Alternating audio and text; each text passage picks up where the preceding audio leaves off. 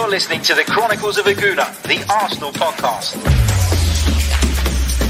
I'm Martin Tyler, and you're listening to Harry Symeou.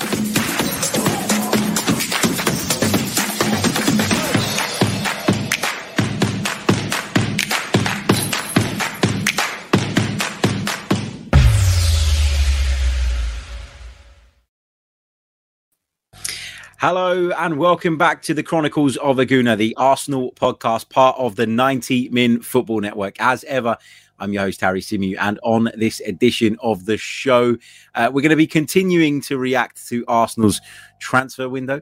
We're going to be having a bit more of a wider and general conversation about the knock on effects of Arsenal's January transfer window, what it might mean uh, between now and the end of the season. And in the interest of fairness, I've brought somebody on in my good friend Dan Potts, who's got a different view to me on the, on the transfer window. And look, a lot of the time, you know, one of the criticisms that that I get in the chat is that, you know, I people say that I don't bring on people who have a different opinion to me, and I don't think that's fair because Dan's on quite regularly, and we've got lots of people that come on and disagree with me. But um, I thought this was a really important time to to try and strike that balance i.e., bring the two sides of the debate to the table because there is a lot of uh, division in amongst the fans at the moment. You can find some fans on social media telling you that this was a brilliant window because we managed to move out dead wood and we managed to resolve the Aubameyang situation perhaps 18 months ahead of schedule.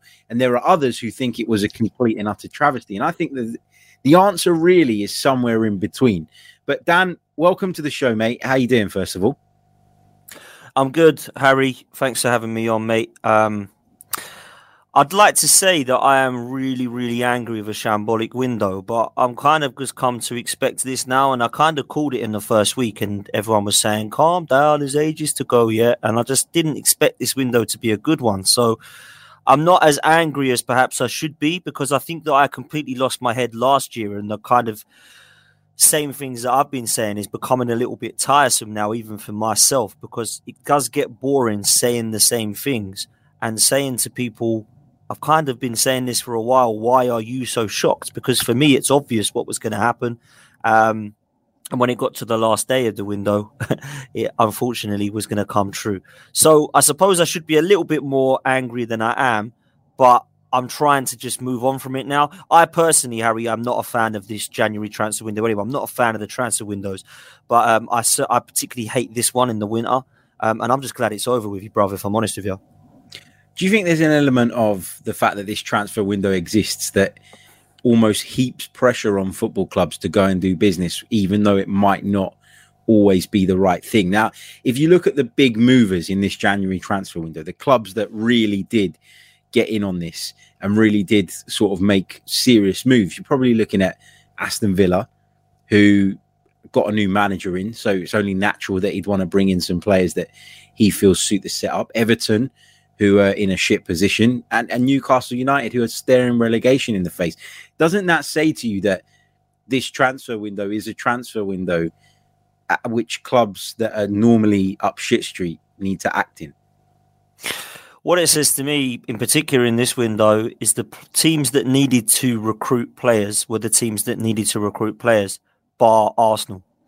Um, the only other club I can put into that category are probably Manchester United, but everybody else did something, it seems. Whether you think that it was enough or not, they've done something. Liverpool, Manchester City didn't really need to do anything, in my opinion, but they still did and we see a lot of clubs like the Evertons, they had to react. The um, Newcastles, they had to react to try and stay up.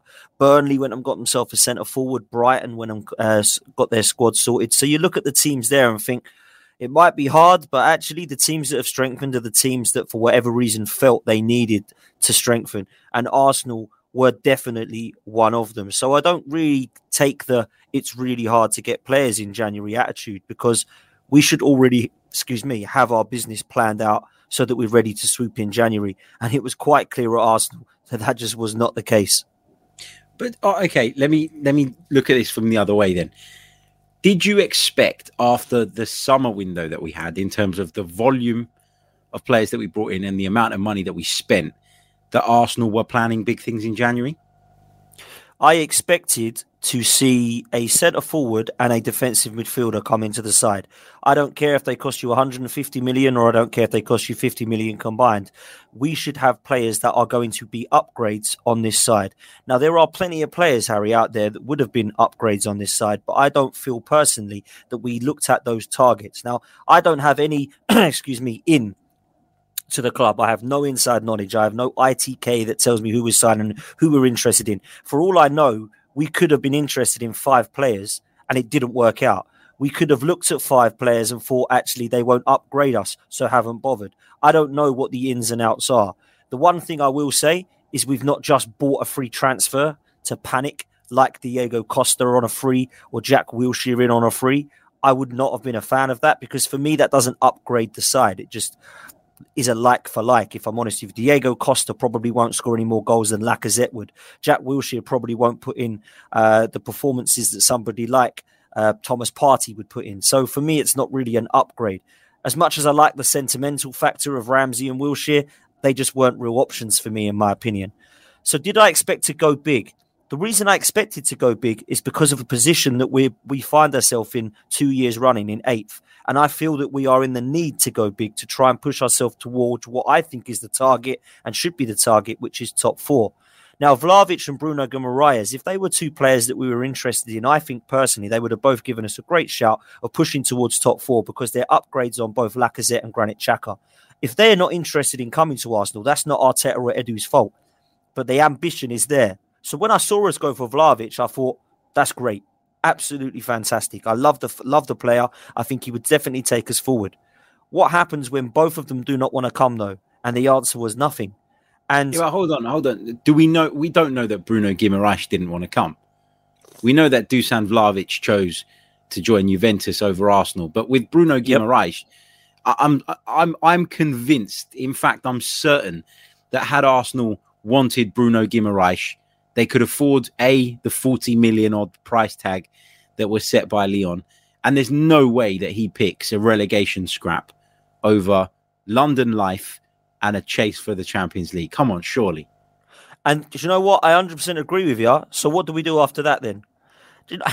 you know, we go for we. So Bruno Guimaraes doesn't. We don't go in for him, right? Because clearly he, he, probably would choose Arsenal over Newcastle. So who do we then go in for? Do we even want a centre midfielder? Do we need a defensive midfielder? This is all the questions I'm asking. When we've got five now in, in there for our squad strength depth, unless it's an upgrade on Granit Xhaka, I don't really want one coming in.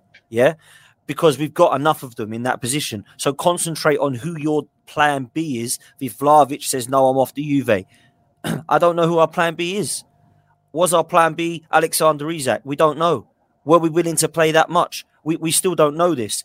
But to sit there and come away and go, actually, there is nobody. We're just going to clear out more players.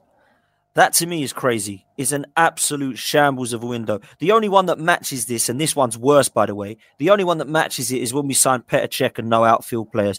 that is the only one that comes close to even seeing how bad this one is. This one is like saying, I tell you what, we'll do half the job. We'll just clear out more players and wait till the summer until we get more players in. That to me just weakens your squad. Because actually, I don't give a damn about any of the players we've left let go. I think that most of them are trash. There's only Maitland Niles I think could have done a job in January for us. All the other of them can leave. Absolutely. See you later. But if we're not going to replace any of them, surely it's best but to keep them in case you get injuries. Be, do you think the outrage would be as, as as sort of as common as it is if we hadn't let players go? Because I feel like what's kind of happened here, and and this is what I feel people have kind of been sucked into a little bit. And listen, everyone's entitled to their view, but the way I see this is Arsenal going to the North London Derby, okay, and get the game postponed because they don't have players. The, the North London Derby's been postponed, and the media narrative immediately is look at Arsenal. What a disgrace, what a shambles Arsenal are. They are cancelling, postponing a game, and letting players go out the door at the same time. And this whole media narrative about Arsenal leaving themselves short and being in a, a really bad place in terms of the squad size, I think has caused a lot of Arsenal fans to panic about the squad size. Now, if you think about the team we've got available now, it is thin. but we've got one game a week. We've only got our what 17 or so league games remaining. And in a lot of ways, having a smaller, more talented, and closely knit squad might benefit us. You know, I was uh, we did a show earlier on today with Adrian Clarke, and one of the things he talked about, and it was a good point that he he raised. And listen, this is something that has the potential to backfire. But I, I think where I'm coming from on this is let's see what happens before we say it's a failure. As a, as a football manager, as a Premier League manager, you have to act with foresight. You have to look ahead and, and see what you think and make your decisions based on that. And then you'll live and die by them. As fans, we don't have to do that. We don't have to jump to conclusions one way or the other. We don't have to say it was a great window and we don't have to say it was a bad window. We will only really know how good the window was at the end of the season. How many times over the years, in recent years in particular, have we gone, my God, look at the business Everton have done in the summer and look where they are? So, th- the point I'm trying to make here is that sometimes I think we go into these panic modes and this kind of frenzy about stuff when we don't actually know how this is going to work out. Is that is that not a fair comment? That's a fair comment, but we know that it takes an ACL to Lacazette and a six week out injury to Tomiyasu, and we're screwed. Whereas before we would have had an option of Callum Chambers, we would have had an option of Aubameyang, we would have had an option of even Balogun. I don't understand the Balogun and anything, by the way. Why are we getting someone to sign a five year contract and keeping the one that don't want to be here? Very bizarre. So I think when you look at it, we could have had a stronger side. If Gabriel gets a knock, we've got no left footed centre back, which apparently is something Mikel Arteta is a genius for getting in. I don't really get it, mate. I don't really get why we're getting rid of all these players. Why did we have to get rid of those players? That's what I don't get. It's like we're getting rid of players to clear out the wage bill. Everyone's to clear out the wage bill, someone big's coming in. And everyone's waiting there going, who's going to come in then? Christ, which one's coming in? No one is. We're just getting rid of players for the fun of it. Why? Why did we need to? What was so bad to get? Those... Why did why did those players have to go now? Why could they not have gone in the summer? Why was it now think... they had to go? You, so January no went by. January went by, and we were short in midfield. And I think you could make a really strong argument that says we screwed up by allowing Maitland Niles to go when we let him go. Now we, we know can't justify that. We know the club's was... explanation for it. We know what that what was said. We know that uh, Ainsley Maitland Niles made it clear he wanted to go, and we know that he and Mikel Arteta had a verbal agreement. And and from fear of the transfer breaking down, Arsenal felt they had to let him go. Now you could still argue, even with the reasoning, that that was a bad move and an irresponsible move. But then you get to the end of January, you've not done anything yet to replace him. And then you're in a position where by the time we next play, Xhaka returns, Partey returns, Elneny returns from AFCON. All of a sudden, you've got four players for three positions. That, sorry, four players for two positions. And it's not that big a deal anymore. The, the thing with Callum Chambers, I don't want to see Callum Chambers in the team regardless. I don't want to see uh, Pablo Marí in the heart. Who would you defense. rather have then? Who would you rather have? Cedric? Well, it's it's clear to me that in Mikel Arteta's mind, whether we agree with this or not, Cedric is higher up the pecking order as a right back than Chambers is, because he's turned to him on more occasions, right? When when the right back's been unavailable, his go-to second choice right back, for the most part, and it has varied at times, but for the most part, has been Cedric. He will probably think in his mind, Mikel Arteta, that actually not only do I have three centre halves at the club, Takahiro Tomiyasu is a centre half in a lot of people's eyes. He'll think that Kieran Tierney could tuck in there with Nuno Tavares coming in at left back if necessary. And he's looked at the Callum Chambers situation, or the club have looked at the situation. And, and let's make this clear. I don't think this is just Mikel Arteta. I think a lot of these decisions were taken for financial reasons. And I'm sure that comes from way above Mikel Arteta's pay grade. I think that the decision would have been taken to get something in for Chambers. Kolasinac, you had an opportunity with Kolasinac to terminate his contract because he'd found a deal elsewhere, and you save. Do you know why that one makes sense, Harry? Because he's the third choice left back. We've got Tavares and Tierney. That one makes total sense for me. And you know I've never and been Chambers a fan of the, the guy anyway. choice right back, Dan. So so cha- so with Chambers, that that one, the reason that I would agree with you there on Chambers is if we didn't get rid of Pablo Marí because he can play centre back and right back Chambers, right?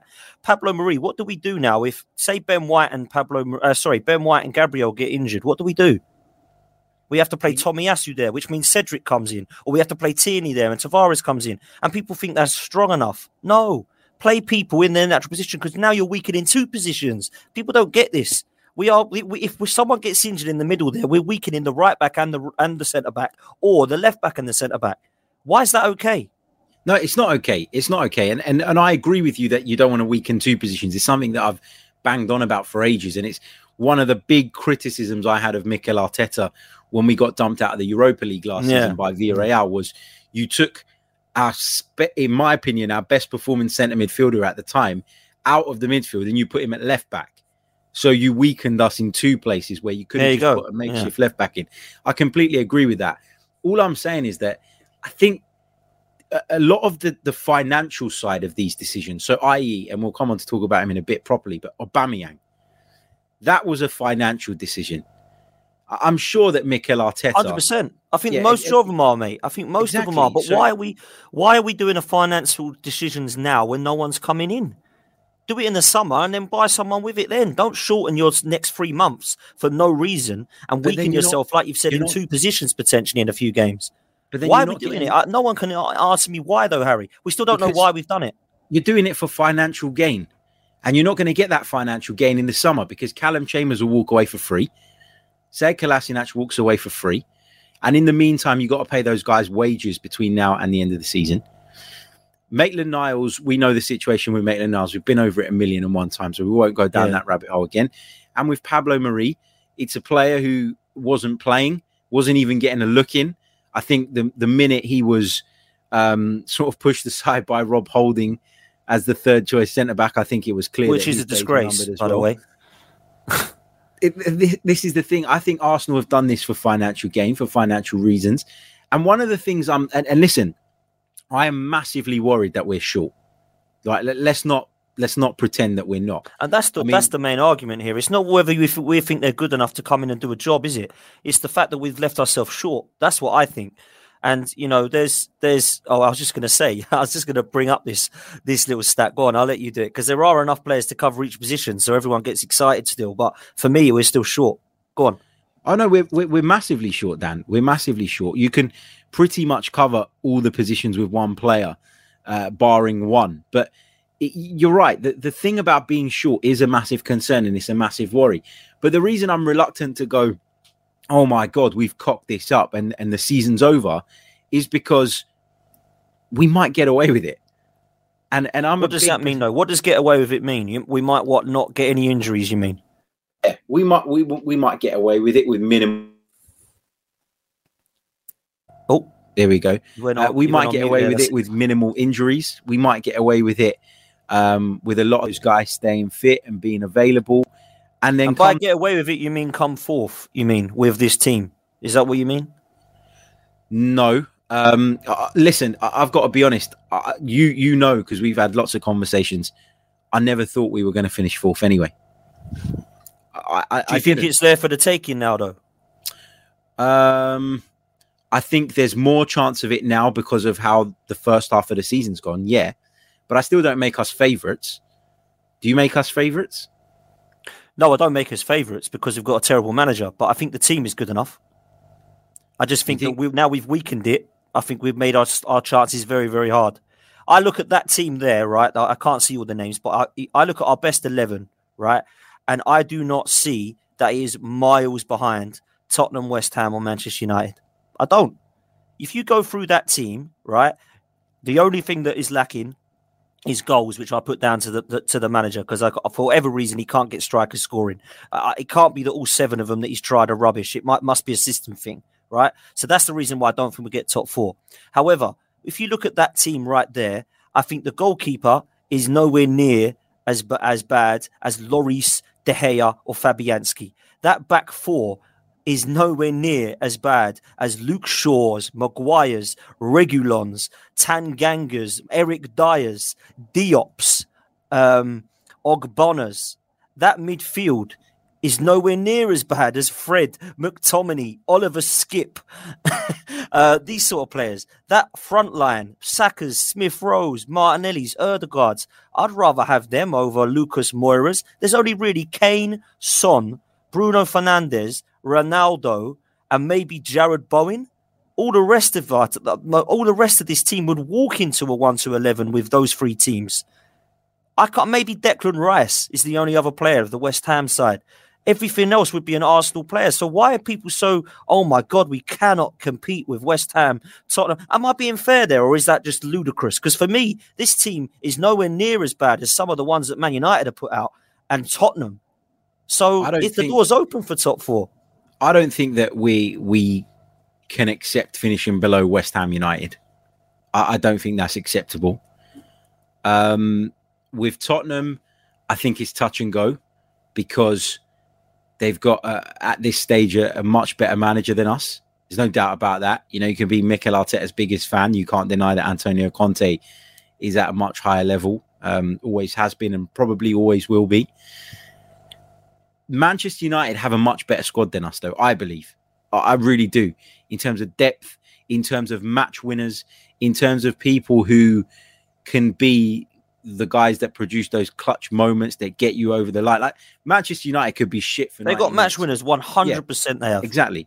They've got match winners, and but so they've also got me, dreadful players.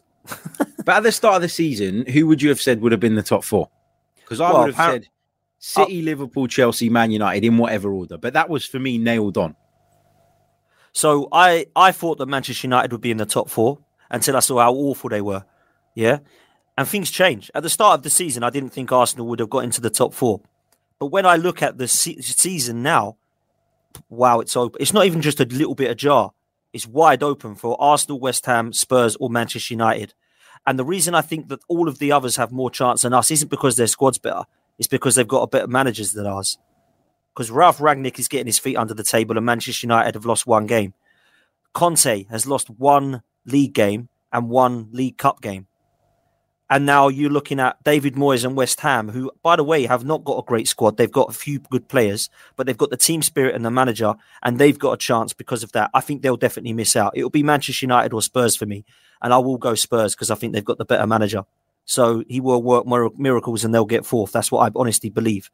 Manchester United, they've got match winners, but when you take away Varane, you take away Ronaldo, you take away Bruno Fernandes, I think we would. I think honestly if if if a team was to come in for the 22 Arsenal Manchester United players, they take more Arsenal players. They would. 100% they would. They take about five Manchester United and they take six of ours. So that to me doesn't say Man United are leaps ahead. So if Manchester United and Spurs get ahead of us, I don't think that's a good season. I think it's a failure. But would you have said that at the start of the season? You wouldn't have, would you? Uh, I would have about Tottenham, but I wouldn't have about Man United. But look at the way they're playing, Harry. I mean, they don't look great, do they? I don't look at them and go, "Oh my god, who's going to catch no, they them?" Don't, but you, you, there's got to be context, Dan. Though, like if if Arsenal challenge for the top four this season and miss out on it by a handful of points, two, well, we did that last year. No, last year we were nowhere near the top four. Yeah, yeah. Well, we had what was it? Was we six points off the top four in the end, and we come yeah, eight? Because but again, context. This is the point. Context. Oh, okay, is, okay. Is important because we went on a good run at the back end of the season, or you know had a decent run, and obviously Chelsea, I think it was who ended up finishing fourth, had obviously dropped off. Focus shifted to the Champions League, so that's kind of context, right? That and and I'm, you know, I don't say oh we were just six points off of the top four because I feel that that doesn't paint the full picture. I think yeah. you have to remember the context at that point and at that time. And, and the point I'm making is that if Arsenal are in the hunt for the top four all the way and miss out by two points, three points. I think you have to say that that is is progress, and it's been a better season. And I don't think that anybody we would have bought in in this window, Vlahovic or not, would have guaranteed the top four. Because I don't think any of us sides, not us, not Tottenham, not West Ham, not Manchester United, can say that we are guaranteed it. Because none of us are good enough. I think some teams have a greater chance. I believe United are still the favourites, and I think they'll probably end up there. But I can't nothing's, guarantee nothing's that. guaranteed. Nothing's guaranteed in football, bro. I get that. I'm totally with you. What I'm saying is, I personally feel that. I, listen, and this is not me saying Arsenal are going to get top four, by the way, because I've told you already. I think we'll come seventh this year. I think if we lose to Wolves, we might come eighth. But I think we'll come seventh this year, and I think he should go. But the door is wide open for Arsenal to get top four. We've got one game a week Everyone's saying it's a good squad for us now. There's nobody I know that's saying, wow, this squad is absolutely horrendous. Everyone keeps saying we had a great window. So it must be that they love this side and they think that we're going to score goals. So I don't see how one minute we can be, you know, oh, this this guy is just the absolute best manager we've ever seen, and he's going to turn things around, and everyone should be happy because we're going in the right direction. But then it's okay to come sixth or seventh because it's progress. I saw the other day. Please raise the standards of this football club. We are the third biggest team in England, right? And we are accepting mediocrity year upon year. We never accepted it under Unai Emery. We never accepted it under Arsene Wenger. And now we're accepting it under a different manager because they like the way that his hair looks. It's just a madness. I don't get That's any of why, this though, fan is base. That's not why, though, is it, Dad? That's not. That's not why people like me are willing to give it a bit more time. It's not why people like me are patient because I like Mikel Arteta's hair. He's got a fantastic hairline. There's no doubt about that. Yeah, I'm, I'm jealous of it as well. That's why I brought it up tongue in cheek. But I do feel personally that there is a lot of love and protection for this manager. Even yesterday, don't blame Arteta. Don't blame Arteta. Don't you? Don't you dare go near my Mikel. Well, it is his fault yeah, as well, you you- know. Do you Oh, think come on. he? Do, do you think that he didn't want to get Dusan Vlahovic in the door? Do you think that he no, doesn't I want to said right at the with? top of the show that I thought it was great ambition from Mikel Arteta, but I can't sit there and shake his hand now and say, "Do you know what, mate? What a window you've had, son. Well played." And the other thing is, don't blame Mikel Arteta for this window. Don't don't praise him for the signings he made in the summer. Then you can't have it both ways. We should be praising Edu then, should we, in the summer now? Because it's nothing to do with Mikel yesterday. Oh, well, you didn't sign, can't blame Mikel for that. Well, don't praise him for the signings of Tomiyasu and Ramsdale then. It's nothing to do with him. Apparently now, nothing to do with him at all. Like, where is it then? There's got to be some consistency here, Harry. I don't understand the section of the fans that do not want to criticise everybody yesterday. How can Arteta be sitting there covered in roses and the rest of them are, are a load of absolute buffoons? For me, they are supposed to be a team. Stan Kroenke is supposed to support them. If Kroenke's given them money for Vlahovic and it was rejected, that means Stan Kroenke has given them money. Josh Kroenke, we don't hear anything from, as well as Sta- Silent Stan, his dad. So Vin, um, so uh, Edu, sorry, and Arteta have got, we believe, 60 million to spend yesterday, and they decided that there was nobody they wanted to bring into the club. That to me doesn't say, do you know what, guys? Fair play progress. We're learning from our mistakes. We're not panic buying. All nonsense I've heard. Absolute nonsense. I can't understand anybody defending this window. It has been a shambles. There's no excuses for this. We are an ACL away from playing Eddie Nketiah up front. Who hasn't scored a goal all season. And people are happy with this. They think this is fine because we've only got one game a week. Lacazette has scored three goals this season. And we've got rid of another striker, two strikers, by the way, we already needed one, so now we needed what three? It's a madness. We got none, and people So- are like, so- "Don't so- worry, it's fine." So it's not so fine. Who would, who would you have gone out and got then?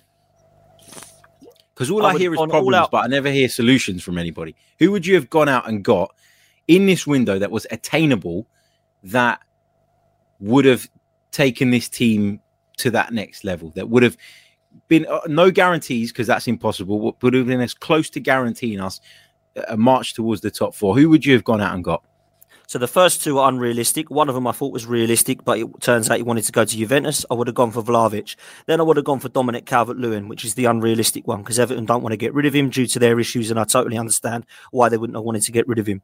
Then I would have gone for Alexander Isak because I believe that he's got the potential, and his link-up play with Ødegaard would have been decent. 90 I million euros, you'd have paid 90 million euros. I, I don't care how much it costs. We needed a striker, Harry. We Yeah, got ourselves in this yeah, mess. Dan, we're gonna have to get that. We're gonna have to get one in over the line. It doesn't matter Dan, how much that's, it costs. that's not how football works, though, is it? That's not how business works. Well, it works. works with Pepe. It works with Pepe. So And look what you know, happened we- to Raul. Look what happened to Raul after that. KSE brought someone in to investigate tho- that deal and a number of others, and he got pushed out the door. So, so that one's unrealistic. Okay, so who do we go to next? You go over to Brentford and try and get Ivan, Ivan Toney. You go over to Aston Villa and try and get Ollie Watkins. Ollie Watkins and Ivan Toney are they going to take you to the top four? Probably not, but they're going to do better than Eddie Nketiah and Lacazette. They've Yeah, already scored more goals than them the point you're combined. It's it's a madness. This We needed to get a striker in. You can't just say there's no one available in January. We're giving up now. Go and get somebody in. It's No, a madness. this is this is the point you're missing because you say that you want to do Vlahovic, yeah, who's a, a big investment, who's someone that has the potential to explode and become maybe one of the best strikers in the world. Okay, I agree with you. I would have loved to have seen Dusan Vlahovic come to this club. But you miss out on Dusan Vlahovic. You can't get him in this summer. Alexander Isak, Real Sociedad weren't budging. We tried. Arsenal tried. Arsenal lodged a 58 million pound bid, which is around about 75 million euros, which in itself is too much. So we got money. So we got money then. So we have yeah, got money. we've got then. money. We've got money. So you you go make that offer. It gets knocked back. There has to be a point where you walk away from a deal. There has to be a point where you go, "No, you're taking the piss out of me now, and I'm going to walk away from this." And Arsenal walked away from it. You're saying go get somebody like Ollie Watkins and go and get somebody like Ivan Toney. We could have got both of them for 58 million. And then in the same sentence, though, you're saying you're saying none of them are going to take uh, are going to take us up to the top four, and I agree with that. But buying one of those now will hinder us in the summer because you then shave into and dig into the budget that you would have in the summer. This club operates in a certain way. I don't like it. You don't like it. No, So we had no money then at all to get a striker this summer, is what you're saying? Because otherwise we won't get one I'm not saying summer. that. I'm saying there So was what is it money available to spend it on the right player. If Arsenal found an option, a player that they believed would be the answer for the long term, they'd have gone out and done it. And they showed that they were willing to go out and do it by making offers for both Vlahovic and Alexander Isak. But what they're not willing to do is do what we've done for the past decade, which is what got us in this mess in the first place. Drafting up a list of players and working our way down from number one, two, three, four, five, stopping at seven, because that's the guy that will come. That's the guy we can afford. Going and getting that player. And then after 12 months, realizing we made a big cock up. That's not the guy for us. He's not going to take us forward. And then being stuck with him on a massive contract. Ollie Watkins ain't good enough, Dan. Neither is Ivan Toney. None of these players are going to take Arsenal to the next level. We aimed for the top and we missed out. But. Lacazette and Eddie are. That's what I don't No, get. nobody. No, but you've you've already got them. You're not proactively going and bringing them in. You're not proactively parting with a shit ton of money to bring in Lacazette. He's already at the football club, and Eddie Nketiah is obviously someone that's there, and they're using him because it's convenient, not because they want him. Otherwise, they'd have thrown a shit ton of money at him. So you think got him to you think the window's been okay then? You think that's fine? It's acceptable. I think that the window's been disappointing, but it's been Why? disappointing because Why has it been disappointing? it's been disappointing because we were unable to get our targets. That's why it's been disappointing. It hasn't been disappointing because we let a bunch of shit fringe players go. It hasn't been disappointing for any other reason other than we we shot out, we tried to get our top targets, we missed out. And maybe in the summer we'll be in a better position to go out and go that extra mile and get those deals done. But I would rather So it hasn't been disappointing because we haven't got a striker. uh, listen, in an ideal world for me, Arsenal would have gone out and brought in a striker on loan for a six month period who could come in and provide support. That's what I wanted. That's what I thought was the right move, the sensible move to not commit yourself too much on someone who wasn't going to do the business. A bit like the Arthur situation, Dan. He was someone that they wanted to flog to us on an 18 month loan deal, and the Arsenal board blocked that. They blocked it because it was too big of a financial investment to make in someone they weren't sure about. And and making those investments in players that we're not sure about is exactly why me and you are sitting here today and and and and having this discussion and having this debate. Bad decisions time and time and time again. And if I were in charge of Arsenal Football Club, if it were my football club, if I was the one writing the checks, I would not write a check for a striker that I don't think is going to take us to the next level, just so a section of the fans are not sitting there complaining at the end of January that we didn't do any big business. So you think Alexander Isak would have been a poor move because he was a lot of money? Yeah. I'm not saying it would have been a poor move. I'm saying at a time where let's let's remember as well that obviously the pandemic is is, is had an impact on the football clubs over the last two years or so. I'm saying that I don't believe Alexander Isak is worth 90 million euros. That's what I'm saying. And I think in the summer, where you've got a longer window and there is more opportunity, and it's easier for somebody like Real Sociedad to say, okay, we'll take our time over negotiations. And in the meantime, identify a replacement. I think you've got more chance of getting him for lower than that release clause. I think in January, when there's no time in the window left, and even if you did it on the 1st of January, Dan, it's still a very short window. I think that these guys, these clubs that we're talking about, the Real Sociedads, are going to say, nope, pay the release clause or nothing. So I think in the summer you could do that Isak deal for 60, 65 million pound, in which case it's worth it. So this is my point. Even if we got Isak, I still would have thought we would have been short because we got rid of ridiculous players. We didn't just get rid of Aubameyang here; we got rid of other players as well. I look at this squad now. I think we're a centre back short. I still think we need to upgrade on that. I won't even say Granit Xhaka, and I still feel we need two strikers. Right? I still feel that there's five players here. Now, in the summer, there's probably more. We probably need seven or eight still in the summer. But in January, out of those five positions we're now short because we're getting rid of players, I'd like to have seen at least two covered. I was adamant on the last day we were going to get a centre midfielder and a centre forward. Whether it was Arthur, whether it was Douglas Luiz, whether it was Ruben Neves, whether it was Bissouma, whoever it would be, I thought someone was coming in. And then up top, I thought it was going to be either Jonathan David or Alexander Isak. I thought it was going to be one of those two. To come away with neither of them, I'm like, it's poor. We've weakened our side. And you think we're going to score goals now with Lacazette? And I mean, like people are talking about Pepe and Martinelli having to come in to, to help him out. I mean, that's hilarious. Nobody wanted Pepe a while ago. Everyone said he was useless. Now people are like, it's fine. Arteta knows what he's doing. He's bringing back Pepe. You think, what? You didn't want him last last month. You were glad he was in Africa. You didn't want him to come. I just don't get this fan base. They they come out with the most amazing amount of defensive and excuses to this guy. I've never heard so much Listen, rubbish in my life. There is excuses made for him, and that's because that's how some people want to support their club. You know, they, they feel like they need to back their club and they'll support him. But equally, you can't deny that there's just as many people out there that are waiting for any reason to have a go at him. So it, it works both ways, Dan. You know, there are people saying that, you know, oh, we didn't get Dusan Vlahovic, it's Arteta's fault. It's because it's Arteta and he didn't want to come and work with Arteta. I mean, whatever way you work it, there are people on both sides of the spectrum that are over the top in their opinions and in their views. There are some that are too supportive of Mikel Arteta, and there are others who are so non supportive of him that they will look for anything they can to have a go. I just, I'm really struggling with how this window was a disaster. I don't think it was a success. I never said it was. I, I don't think it was a success. But I don't think what was, was good about what was good about the window. Tell me what was great about the window because I can't see much apart from players going out.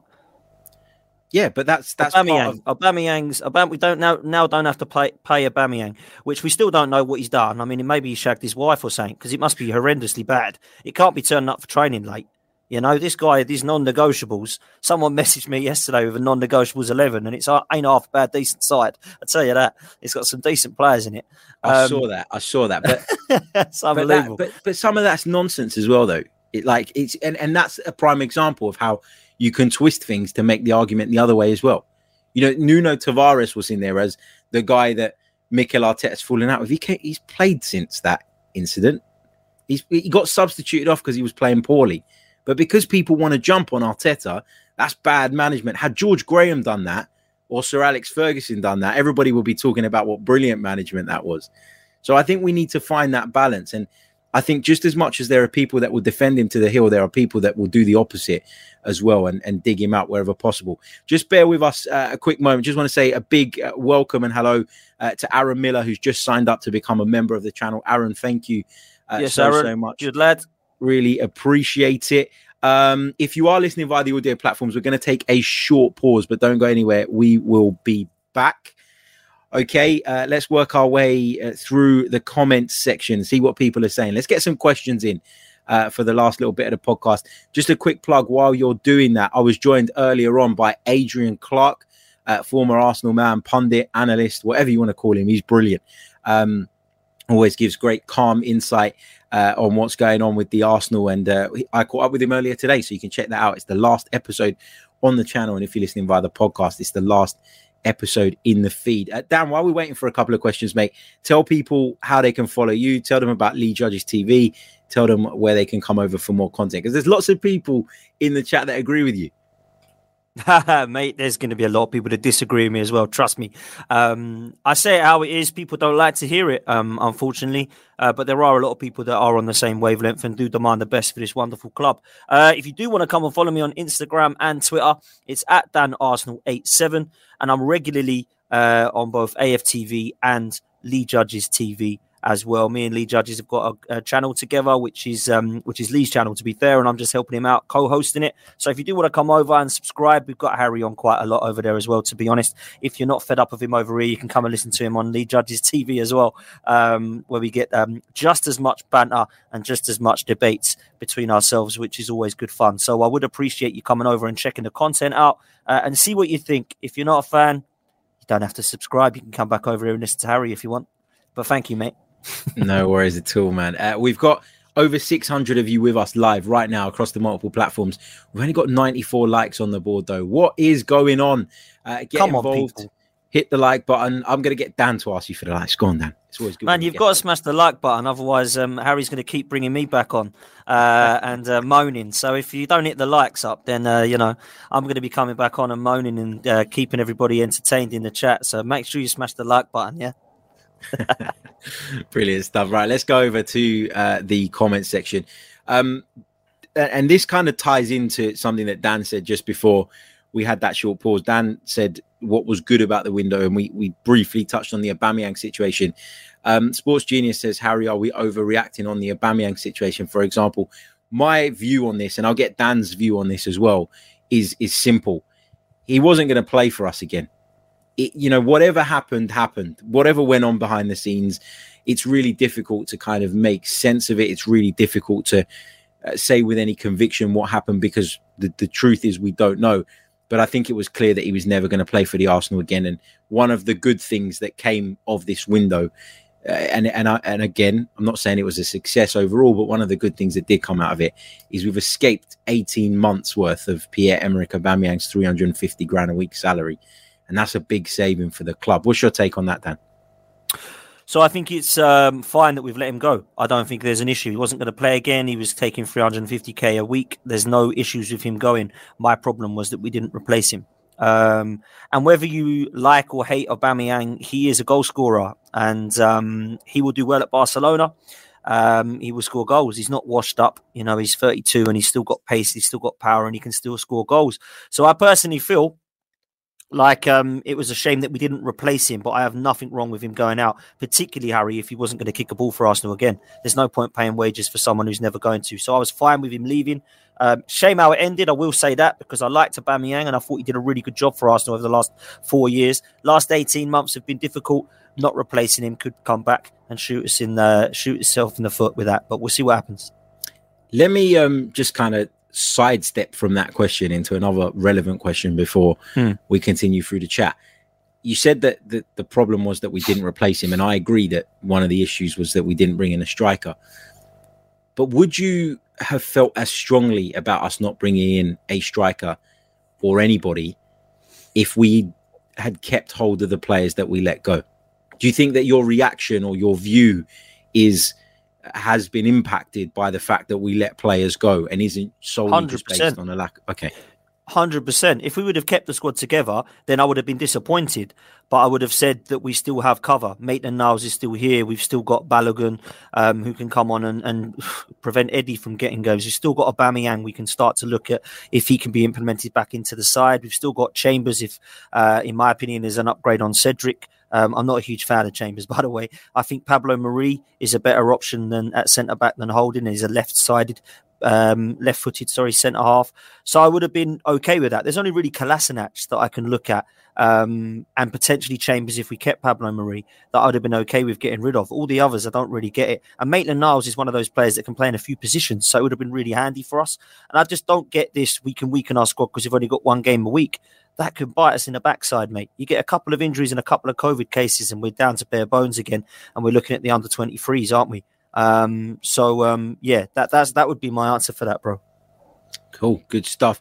Um, I think this is a really important point, and I know a lot of people that are anti Mikel Arteta or, or, are struggling to to see what's going on, struggling to accept the direction in which we're moving, will say that this is just a cop out, but I think this is a really important point. Ray says, Do you think because the culture of the club is being changed, uh, that sometimes the, the players that the fans want are not necessarily the ones that the club want?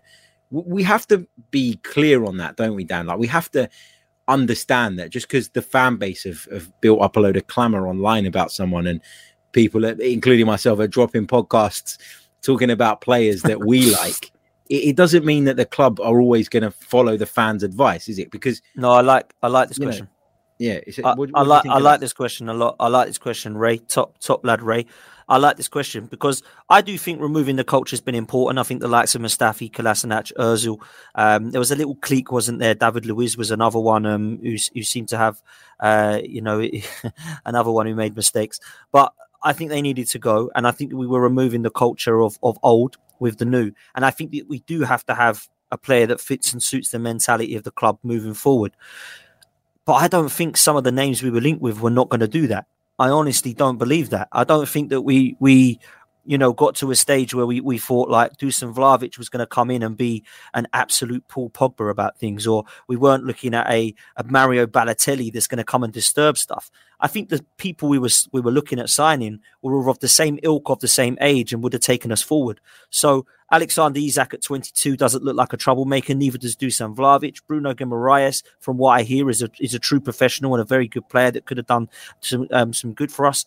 The only player that we've been linked with that looks like he's got some off the field issues is obviously Bissouma, and we didn't look like we were really in for him at all. So I don't really think that the players that we want are the players that are going to unsettle the club.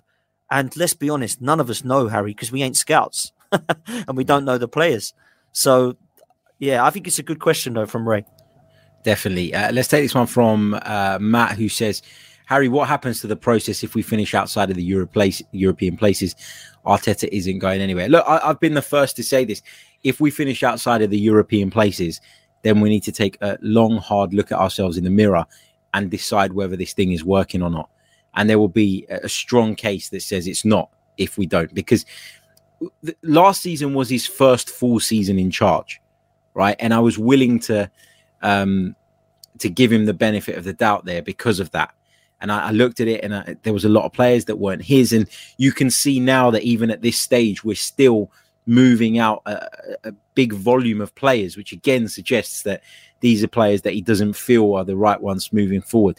But if we don't get anywhere at the end of this season, if we don't see any progress at the end of this season, and I think that finishing outside of the European places would indicate a lack of progress, then you have to look at it again. And and you know, I've said that all along. I'm not flip flopping on that. I'm not, you know, I'm not changing my stance. I just I just want to see how the rest of this season pans out because although it feels a little bit doom and gloom after the transfer window shut and things weren't as we all hoped, doesn't mean the season's over. The season doesn't end on January 31st. Yeah, no, I agree with that. I think I can understand the disappointment, but to say the season is over is is, mm. is wrong. There's still a lot to play for. I think with that question, I think he actually answered it back there in himself because he said, "What happens to the process? Arteta's going nowhere. The process continues under this ownership, and the manager continues under this ownership. We will come 15th. The manager will stay. We come f- uh, fourth. The manager will stay. We come outside of the European places. Just the manager will stay. The manager's going nowhere because the Kroenkes are going nowhere and they like this guy and they like what we're doing and they think eighth is acceptable. And unfortunately, I don't think the fan base should believe that eighth is acceptable. But do you think, obviously, do you think they would leave him in though if he finished eighth again? Yeah, I do. Yeah, yeah, I do. I think they've they've they've they're going to look at this and say this is a process and a project. We keep hearing these words, so that doesn't mean if the project doesn't work after one year, then you get rid of him. If the project doesn't work after two years, get rid of him. This guy's got, a, I reckon, this guy's got at least four years here unless the Kroenkes sell up and go. Um, I think we're stuck with him. I do because he's he's brought all these players in now. We get another manager in. The way they're going to look at it is, well, they're going to want to know new players now. They might not want any of these players for me, mate, it, you know, listen, look at what Antonio Conte is doing with Spurs. You know, if that was us, man, I would love to have this guy at our club. Like, we should be going for that. We should be going for a Simeone or a Conte. You know, we really should not be looking at doing this. And unfortunately, we've gone through a process now of inexperience in every part of the club. Whether it's Vinai, whether it's Edu, whether it's Arteta, whether it's young novice players, whether it's young coaching staff, we have got young people at the helm, and unfortunately, the inexperience just coincides with the neglect from the Kroenkes. Because let's be honest, it's neglect. They've spent a lot of money, but they don't care who spends it and on what. They don't give a damn where we spend it and who spends it. How many people have they given money to now? Raul, Ivan, uh, what was his name? Huss Fahmy, uh, Sven Mislintat. Uh, the other guy that I've completely forgotten now that's gone. So there's so many that have, he's been Yeah. given money to. It's never been about we Arsenal don't spend money. That's what drives me crazy. Oh, we don't spend money. We can't compete with Man City and Chelsea. Why we spent more money than them then? we can compete with them. We're just choosing to spend it very, very unwisely. That's my yeah, but that comes yeah that comes down to as you said a lack of care and a lack of interest and a lack of competence in a lot of ways, right? Because they're not they're not owners that can look at it and go, well, you know, I'm watching the game here and I can see this, this, and this, and and this is a concern. Of course, I'm going to talk to and consult my manager because he's the one that makes the footballing decisions, but th- there would never be that trigger point in Stan's mind other than the result that says this is wrong or that's wrong because they have no knowledge and no interest in the game. Uh, Jid says, uh, "May I please challenge Dan Potts to an Arsenal debate? We'll do a phone in one day." More than and, uh, welcome, man. we'll More than welcome. As long as it's respectful and you don't come on and start abusing people, because I've never No, abused no, people. no, we don't. We don't get that here, man. Don't worry. We're good here. We're good here. Pratyush says, uh, "Harry, I don't think you're right. Ninety mil is uh, ninety mil for Isak is a lot, but how do you know he won't be costlier in the summer since there are plenty of clubs after top strikers? First of all, mate, thank you for the kind donation. Really, really appreciate it. But he's got a ninety million euro release clause, so he can't be more expensive than that. You know, there, there might be a number of clubs that that trigger that, and then it will be up to those clubs to then thrash out deals with Alexander Isak on a personal level, because Real Sociedad would be legally obliged to accept any offer that triggers that release clause. Okay, let's take just a couple more. Um, wow, the comments are mounting up here. We we chat for a couple of minutes, and then I look back over and it's packed. Um, What have we got? Um, I like this. Uh, GK Rienki. Is that have I said that right? I don't know. I, I agree hundred percent with everything said. But consider this: at the start of the season, we were all unsure about things. We trusted the manager thus far, so let's have faith. And if it all goes tits up, then Arteta out. Yeah, and look, if people are saying at the end of the season that he he should be binned out uh, based on the results, then then I think that that's a fair case to have. I just I just think that it's it's amazing the ups and downs that we go through. You know, at the beginning of the season, it was get him out. Then we went on this really positive run. Towards the back end of last year, we were playing some of the best football we've seen under Mikel Arteta. Everything was rosy. January come along, and everything went to shit. And and and as I keep saying, this team is not good enough to be consistent throughout the course of the season. And and there's so many young players in that that that was always going to be an issue all I keep saying is, and, and the way I keep looking at this to keep myself sane is there will be dips. It's about how quickly we can recover from them. And if we come back after this break and recover immediately and get back on decent form, then there's no reason why we can't go on and achieve all the things we need to. Uh, Wayne's, uh, thank you so much for your donation, mate. Really, really appreciate it. He says, um, big up Harry and Dan. Dan, I disagree with you. Rather, we don't sign a player instead of signing just anybody because we need a body pay 90 million for a player in Isak who scored four goals all season. I mean, I can understand that reservation, Dan, that people have over Isak because hmm.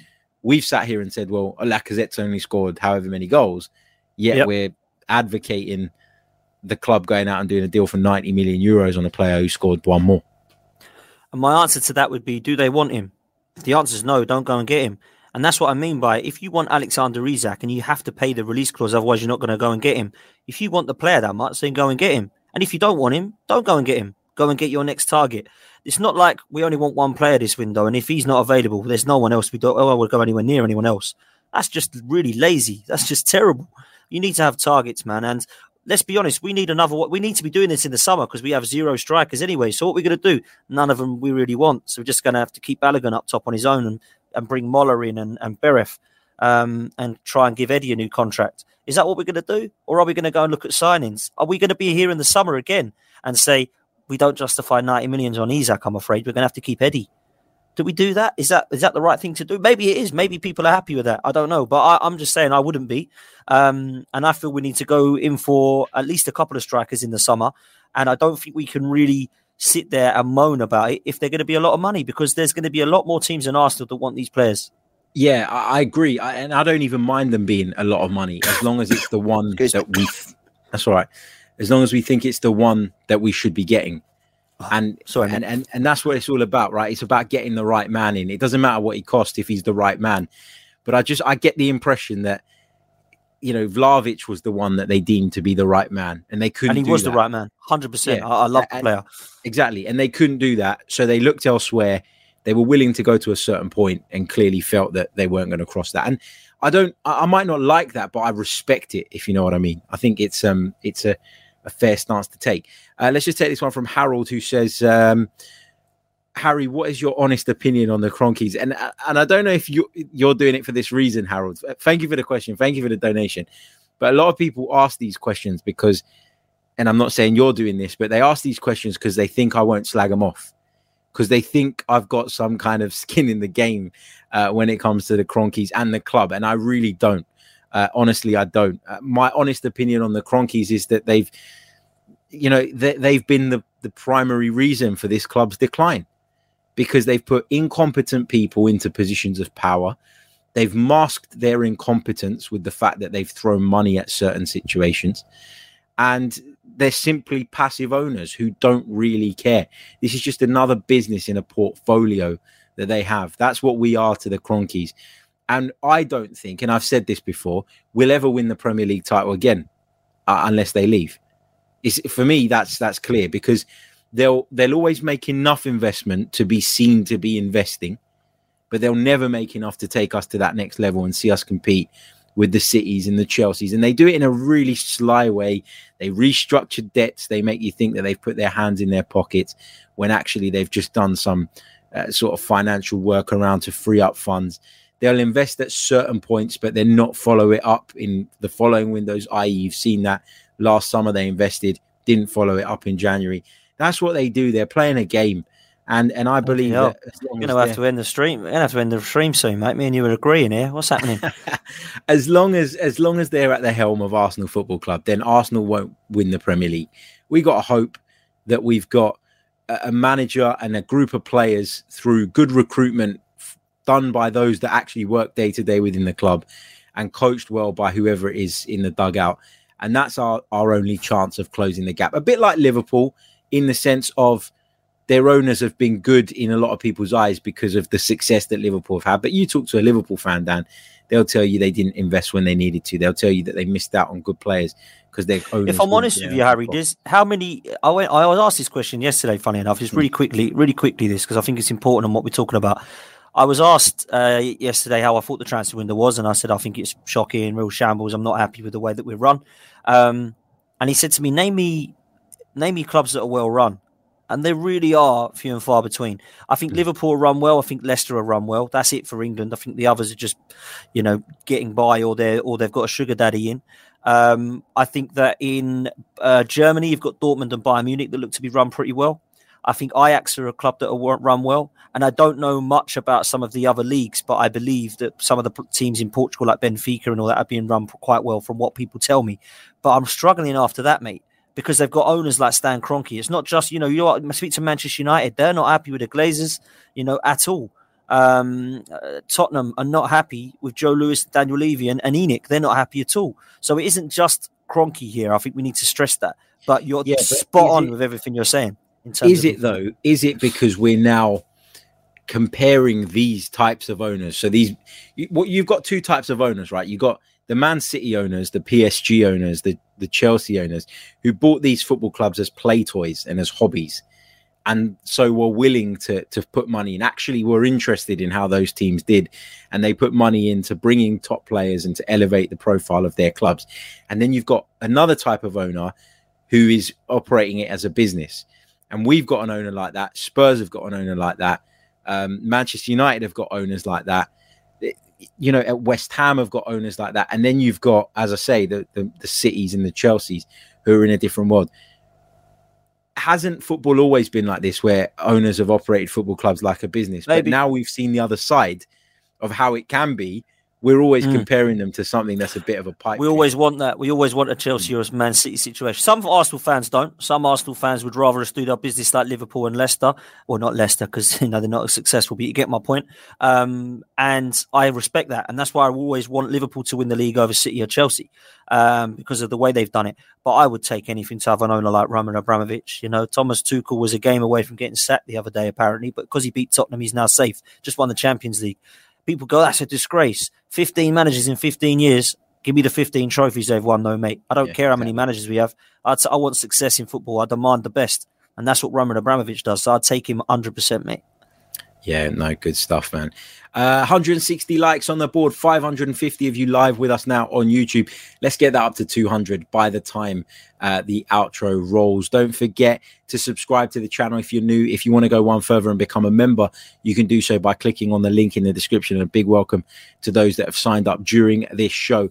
We've had 505 votes on our poll in the chat. And the question was can we maintain our push for the top four with this squad? And it's a lot closer than I thought it was going to be. 56% of you say no, you think we'll fall a little bit short, and 44% of you say yes. So, uh, interesting reading on that one. We'll be back very, very soon with more Arsenal and football related content. Until then, take care of yourselves. My thanks to Dan, and uh, we'll speak soon. All the best.